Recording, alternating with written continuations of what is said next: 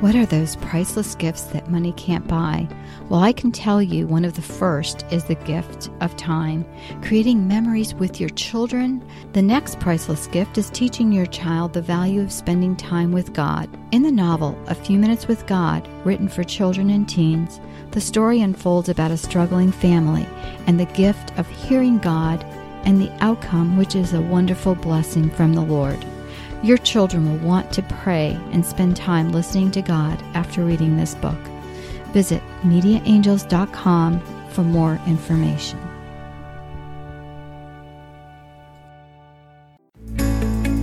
This podcast is a production of the Ultimate Christian Podcast Network. Do you want a more intimate walk with God? Are you tired of trying to hear God and hearing only silence? Each week, your host, Felice Gerwitz, is prepared to inspire you and equip you on your journey towards deepening your relationship with God. Listen, hear, and follow the Lord's will in your life, and you will be blessed.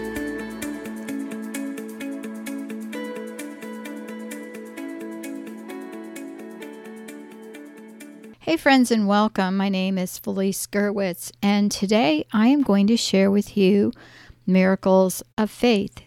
You can find today's show notes at a few minutes with God podcast.com. Look for episode 227.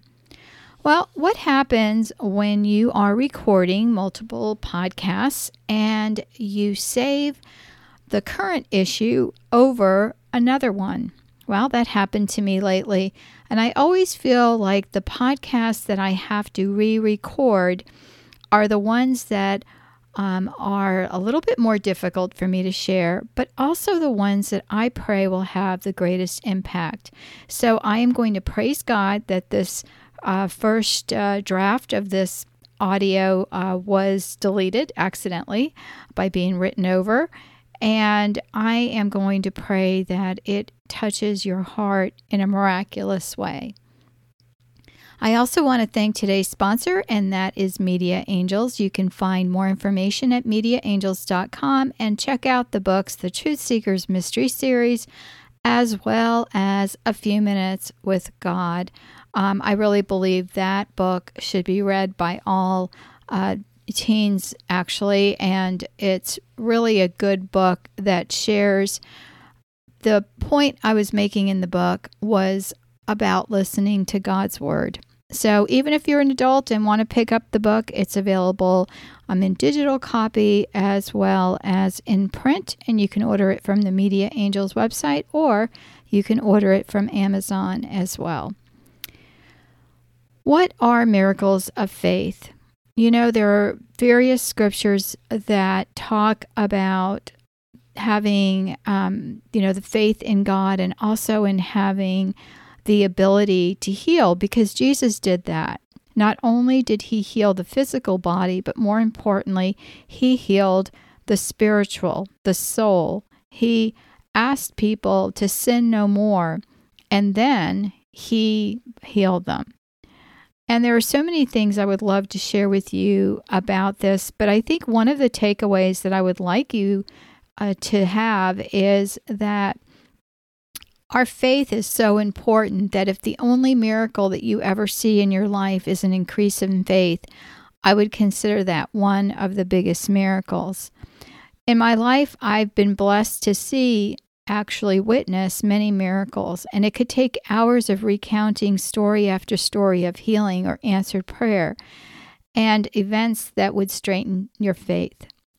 And mine has definitely been straightened. In fact, I was part of a prayer ministry, and um, at times it seemed like everyone we prayed for was healed of something, whether it was, uh, you know, something they um, were struggling with, or it was actually a physical healing. And I was so on fire for the Lord, I wanted to go out and start, you know, bringing people in from the streets, so to speak, and pray for them for healing because I felt you know, so inspired and so filled with the love of God. And that was really for a season. Um, you know, as all things, you know, our lives get busy, and I couldn't go to this prayer group as much as I wanted to. Um, I had more children at that point in time, and you know, having little babies, you really can't uh, do something like that because there's there's times of quiet and prayer. And I'm really praying now that there is a prayer ministry that I can attend locally. There's lots of, of prayer groups, but they're all uh, different. And so, um, you know, that's an important aspect. And I also believe, and I was talking to a pastor about this, that there are seasons in your life where things happen. You know, right now, I don't need to see a miracle to have a greater uh, faith in God because I feel like I'm past that point. So if you are in need, then I think the Lord provides those situations for us. Of course, they're promptings of the Holy Spirit, and we still need to say yes. And when we discuss miracles of faith, it can mean different things, once again, to different people. I say that a lot, don't I? The miracle of having faith, it can be more extreme and more necessary than anything else in our lives, as I shared earlier. If there's a healing that is spiritual, such as a deepening of faith or even um, being delivered from some sort of addiction, that is, you know, something that um, is just really a gift of God. And also, uh, the miraculous occurrence of when people accept the Lord. You know, it's we call it a proclamation of faith, or you might think of it as, you know, accepting Jesus as your personal Savior. That is mir- miraculous, and that is on par as any sense of healing because when we accept the Lord into our hearts, we are opening ourselves for miraculous intervention, you know, just being able to have that relationship with the Lord. I also, uh, you know, consider that miracles of faith happen when we le- least expect them. And when we're open to see them in our daily lives, having a prayer journal that I've talked about before and a praise journal, which is even better because you praise God first and it's not just a petition of, Lord, I need this, this, and this, but it's thanking God for all of the things and all of the blessings in our lives. And it helps us to see not only with our own eyes, um, but with our heart and give credit where credit is due. When I consider the miracle of faith, um, I really don't have one exact point where I feel like I came to the Lord because it happened when I was a child, and these were seeds that were planted my, by my parents. And then it floundered at different times, and then it grew deeper, and then it was tested by fire. And it could have withered and died, but instead it became stronger because I also um, love this prayer of St. Peter where he said, You know, Lord, to whom would, would I go? You know, who has everlasting life but you? Of course, I'm paraphrasing there. And I read Peter 660 through 69, and it comes on the heels of what is considered the discourse that Jesus gave when he told the 12 they must eat his flesh and drink his blood. And, you know, this is John 57 through 58. Those who eat my flesh and drink my blood abide in me, and I in them, just as the living Father sent me, and I live because of the Father. So whoever eats me will live because of me. This is the bread that came down from heaven, not like which our ancestors ate, and they died, but the one who eats this bread will live forever and really read John 6. You know, a lot of times that scripture is called the Catholic scripture because of our belief in the Eucharist. But, you know, Jesus was being very specific here. And that's why another in other places we call him the bread of life. And bread is so symbolic. It really is. But in this case, you know, we take it literally. And when many disciples heard it, they said, This teaching is too difficult. Who can accept it? And there are people who think that today. But Jesus, being aware that the disciples were complaining about it, said to them, and this is verse 62 through 65. So Jesus said, Does this offend you? Then what if you were to see the Son of Man ascending to where he was before? It is the Spirit that gives life, the flesh is useless. The words I have spoken to you are spirit and life, but among you there are some who do not believe. For Jesus knew from the first Who were the ones that did not believe? And who was the one that would betray him? And he said, For this reason I have told you that no one can come to me unless it is granted by the Father. And then this is verse 66 through 67. Because of this, many of the disciples turned back and no longer went to him. So Jesus asked the twelve, Do you also wish to go away? And then this is that scripture I love. Simon Peter answered him, Lord, to whom can we go? You have the words of eternal life. We have come to believe and know that you are the Holy One of God. Wow, can you say amen? He is the Holy One of God. He will give us that faith to believe. Again, miraculous. Can we truly say to the Lord, Lord, to whom can we go? You have the words of eternal life. That is what we need to say, and we need to pray that. And if it's true, you will be able to say those words, and you will definitely see miracles in your life, and you will attribute those miracles to the grace of God.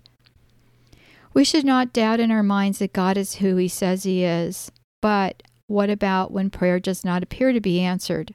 And notice I said prayer is not answered. I didn't say that, did I? I said, what about when prayer does not appear to be answered? We are told we should be confident in our faith and pray, but when it seems to have no effect, then what? If you read all of Luke 18, you'll get a good feel for that. But in the parable of the just judge, Jesus took us to task, and I say us because the scriptures are for each one of us, not just the people of that time. It has to do with me and you. Luke 18 1 through 8 states, Then Jesus told them a parable about their need to pray always and not to lose heart. He said, In a certain city there was a judge who neither feared God nor had respect for people. In that city there was a widow who kept coming to him and saying, Grant me justice against my opponent. For a while he refused, but later he said to himself, Though I have no fear of God and no respect for anyone, yet because this widow keeps bothering me, I will grant her justice, so that she may not wear me out by continually coming. And the Lord said, Listen to what the unjust judge says. And will not God grant justice to his chosen ones who cry to him day and night? Will he delay long in helping them? I tell you, he will quickly grant justice to them. And yet, when the Son of Man comes, will he find faith on earth? Wow, if the judge would grant mercy, how much more will God? God cares about our suffering, but God wants us to persist in prayer. Does this mean he wants us to work for it? Not at all. It means the more we pray, the more our hearts will change and our de- desires will become more closely aligned to His over time. He may lead us to pray in a different way or to see that His ways are the best. I did a podcast sometimes back about prayer, and one of the ways the Lord answers is yes, no, or not right now. Sometimes the healing we crave is deeper it's way down in the layers that need to be healed or peeled back. People, you know, talk about faith as an onion and they talk about, you know, layers that have to be removed. Before we can receive that healing or that answer to prayer, before any of that happens, you know, we have to just acknowledge that God knows what's best. It's the big picture we don't see. A better way to understand this as is thinking about a child. We know how kids can ask for things or demand things that are not good for them. You know, the most obvious is being with friends who are going to steer them in the wrong direction. Our children may consider us cruel or unjust for keeping them apart. Yet after time, or maybe even years later, they may see the benefit of the punishment and thank you. The same for our Lord. What looks like the most wonderful thing can be wrong for our eternal soul. And that's something that we don't consider. The most important thing is our eternal soul. We know people who have accepted the Lord as their personal Savior and then, you know, do horrible things. And so we have to realize and look to the Lord and ask the Lord to change our hearts. One profession of faith does not ensure that we are going to be, you know, perfect or always do what's right, but we also can't turn our back to the principles of godly living. We know we can ask the Father, yet the Lord teaches us in John 5:19 through 24. Jesus said to them, "Very truly I tell you, the Son can do nothing on his own, but only what he sees the Father doing. For whatever the Father does, the Son does likewise. The Father loves the Son and shows him all that he himself is doing. He will show him greater works than these, so that you will be astonished. Indeed, just as the Father raises the dead and gives them life, so also the Son gives life to whomever he chooses or he wishes. The Father judges no one, but has given all judgment to the Son, so that all may honor the Son just as they honor the Father. Anyone who does not honor the Son does not honor the Father who sent him. Very truly I tell you, anyone who hears my word and believes him who sent me has eternal life and does not come under judgment, but has passed from death to life. Again, it's conditional that we believe in God. And if we really believe in the Lord and we love Him with all our hearts, we are going to naturally have that moral obligation to live lives that are good and holy. Miracles happen, I believe, to increase our faith.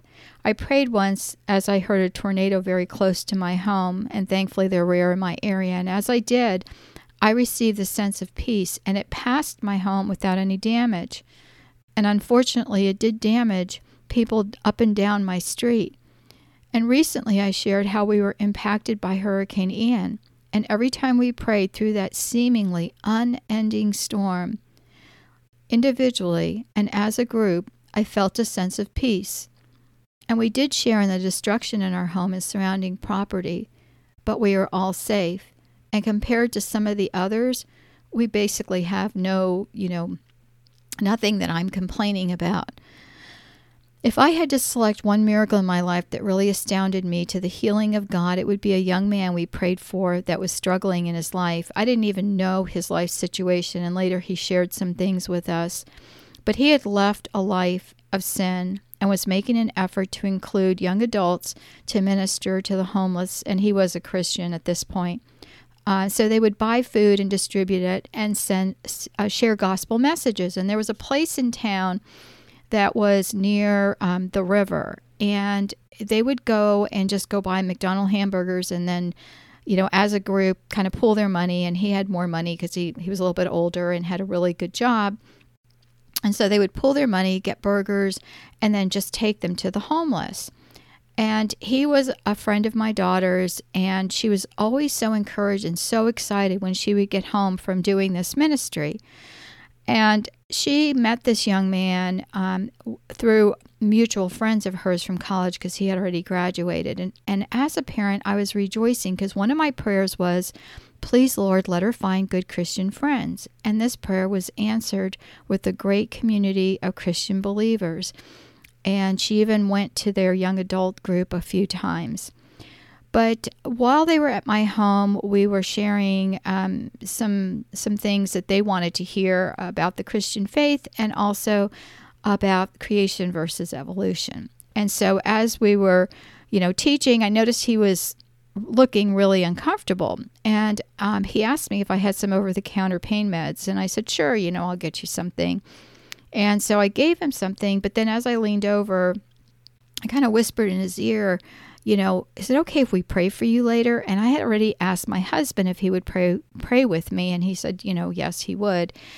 And so he um, agreed. And after everyone left, you know, we went into the other room and we prayed. And he, you know, basically told us that he had some torn ligaments in his shoulder and was waiting to have surgery, but had had some, you know, I think it was cortisone shots. And it really hadn't been that painful until he had come to the house. So we ended up, you know, just laying hands on him and just praying and working him through things as the Lord gave us some, you know, thoughts. We shared it with him and he either, you know, confirmed it or didn't, you know, so long ago. It's hard for me to remember. But, um, you know, as we were praying with him, you know, he was very thankful and um, and so he left our home. Well, later that week he called and he asked if he could, you know, come over. And when he did, um, you know, he came and he shared a miracle that happened. Apparently, he, um, you know, as I said, had these torn ligaments. And he said when he left our home after we had prayed, he said the pain was so excruciating that he ended up asking a friend to take him to the hospital. Of course, we're in shock and say, no, no, or, you know, we prayed for you and the pain just got worse. But he quickly explained that while in the hospital, you know, they just gave him a warm blanket and said, you know, we can't do anything for you and you need to make an appointment to see your doctor on Monday, which he did. And so, um, you know, he went to go see his primary care and, um, or his physician and, and so they were really puzzled because they thought that the shot that they had given him, you know, for pain would have lasted longer. And so they said, you know, we better take some x rays. And so they did. And it showed that the ligament in his shoulder had regrown. And that was why he was in such pain. His shoulders had miraculously healed. And we began praising and thanking God. Nothing like that has ever happened in, in our lives and since, okay? But it was like, you know, when when a miracle happens, yes, it's for us to increase our faith, we just interceded. The Lord, in His, you know, wisdom, granted this miracle. However, it was for this young man, and it was for, you know, him and his faith, and you know, in his witness to others about what God had done for him. And I have to share with you one of the things that was really striking was that I was really hesitant to pray for him and I was afraid that he might reject my offer. Have you ever done that? Have you ever wanted to pray for someone but afraid they were going to say no? And I was so happy I listened to the prompting of the Holy Spirit. And I share this story with you in particular because it's not us. We don't need to worry about it. You know, we can pray for someone or pray, you know, for each other, and the Lord may or may not you know, heal or something miraculous might happen or it may not. But all we have to do is be obedient and say yes to the Lord.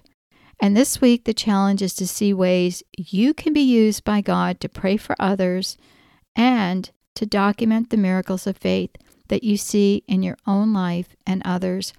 And one of the things, friends, I challenge you if there's been anything wonderful that's happened or miraculous in your life, Go to a few minutes with God podcast, look for episode 227, Miracles of Faith, and please share those miracles with us. You can actually leave a comment on the page where the podcast is. I know many of you listen on, you know, your favorite podcast app. But I would really encourage you also to share this episode with a friend. There may be somebody out there who needs to hear this. Obviously, you know, this, as I shared earlier, this recording was erased accidentally. Um, but, you know, we need to just put things in God's hands and do the best we can to share His word with others. Take care and God bless. Thanks for listening to the podcast, A Few Minutes with God. Please visit Felice on our website, a few minutes with God.com, and your podcast page on a few minutes with God podcast.com. There you will find the show notes for today's episode. This podcast is a production of the Ultimate Christian Podcast Network.